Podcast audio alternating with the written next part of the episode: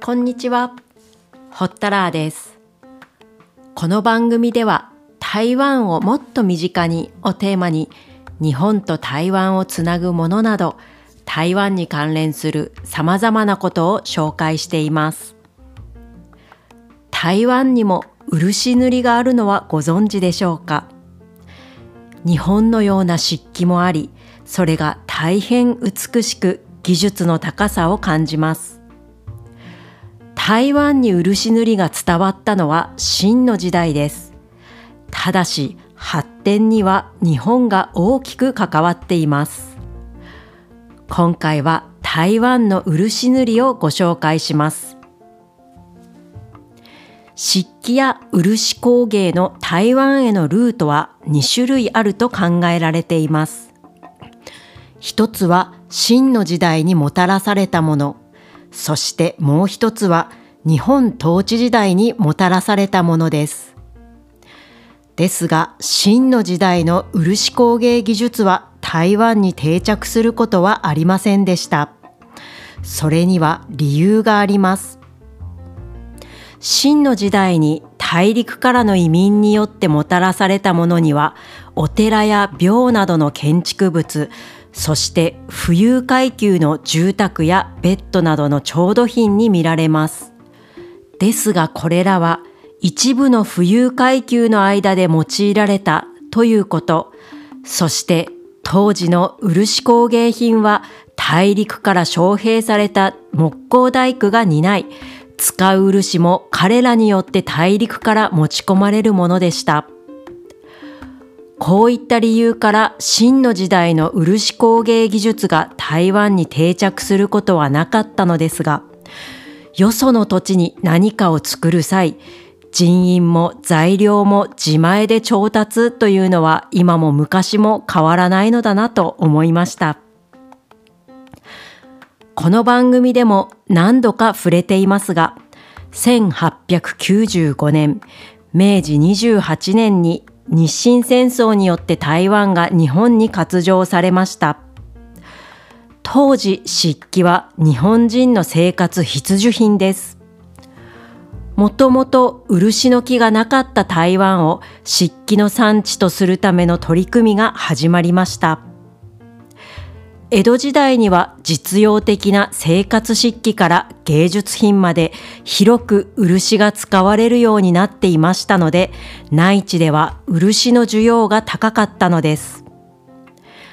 では、もともと台湾になかった漆をどのようにして作ったかというと、1921年、大正10年に山下真司さんという方、この方は食産局といって農業や工業、商業、水産業などを担当する部門の技師でした。この山下真司さんがベトナムから現在の南東県、南に投げる県と書きますが、ここに漆の木を植えたのが始まりです。南東県はちょうど台湾の真ん中に位置しています。台湾では唯一海に面していない県ですが、中央山脈の山懐にありますので、山の景色が美しい場所でもあり、観光地で有名な日月潭がある場所です。ここに漆の木を植えていたわけですが、台湾の漆は乾燥が早いので、日本の漆業界からは重宝されていました。台湾の漆工芸を語るのに外せない日本人がいます。山中忠という人です。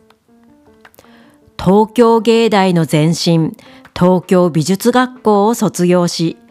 現在の香川県立高松工芸高等学校の教諭を経て台湾に移住しています。そして移住先の台湾で漆芸、漆工芸を広めたことから台湾漆芸の生みの親とも呼ばれています。山中忠は当時の台中州台中市新富町に山中忠美術工芸漆器製作所を開いています。この製作所を開いたのは山中忠の奥さんの実家と言っても山中は婿養子なのですが奥さんの家が台中で日本料理店を営んでいました。もともとはこのお店で使う漆器製作のために製作所を開いたのではないかとも言われています。ここで働いていた従業員は日本人だけでなく台湾人や大陸から移住してきた職人もいたことが分かっています。分け隔てなく採用する。こういった部分は昔から日本人の素晴らしい点だと思っています。もちろん日本統治時代は良い面ばかりではなく、日本人と台湾人、日本人と原住民との間に少なからずいさかいも起こっていました。これらを目の当たりにした山中は台湾をくまなく見て歩き、台湾と漆を融合させた漆工芸品を作っています。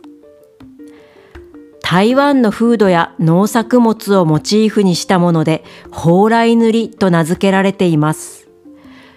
漆塗りですが、パイナップルが描かれていたり、原住民の踊りの様子が描かれています。1928年、昭和3年になると、台中州政府は漆工芸品を産業として確立させようと、台中市立工芸伝習所を設立しました。ここに山中が主事として迎えられました。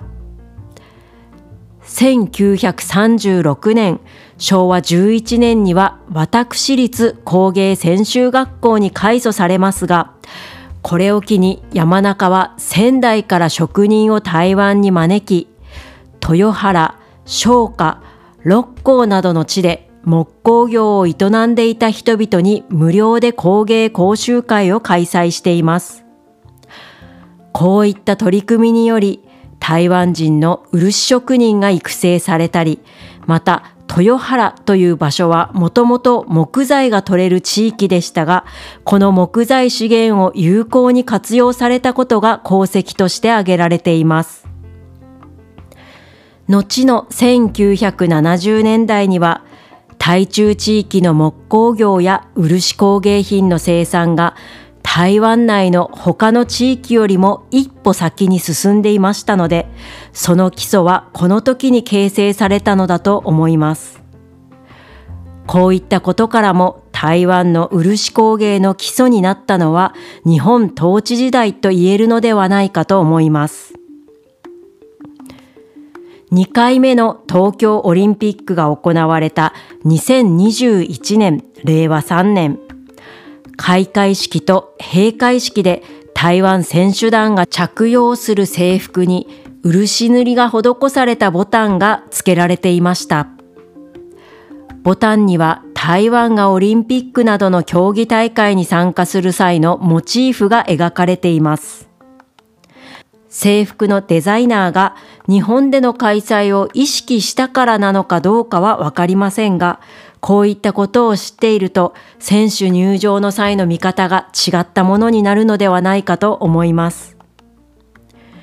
日本の漆塗りはもちろん技術が高いですが、台湾の漆塗りも本当に美しいんです。素人目ですが実際に見ると日本と変わらない技術ではないかと感じています。今回は台湾の漆塗りをご紹介しました。お聞きいただきありがとうございます。ほったらーでした。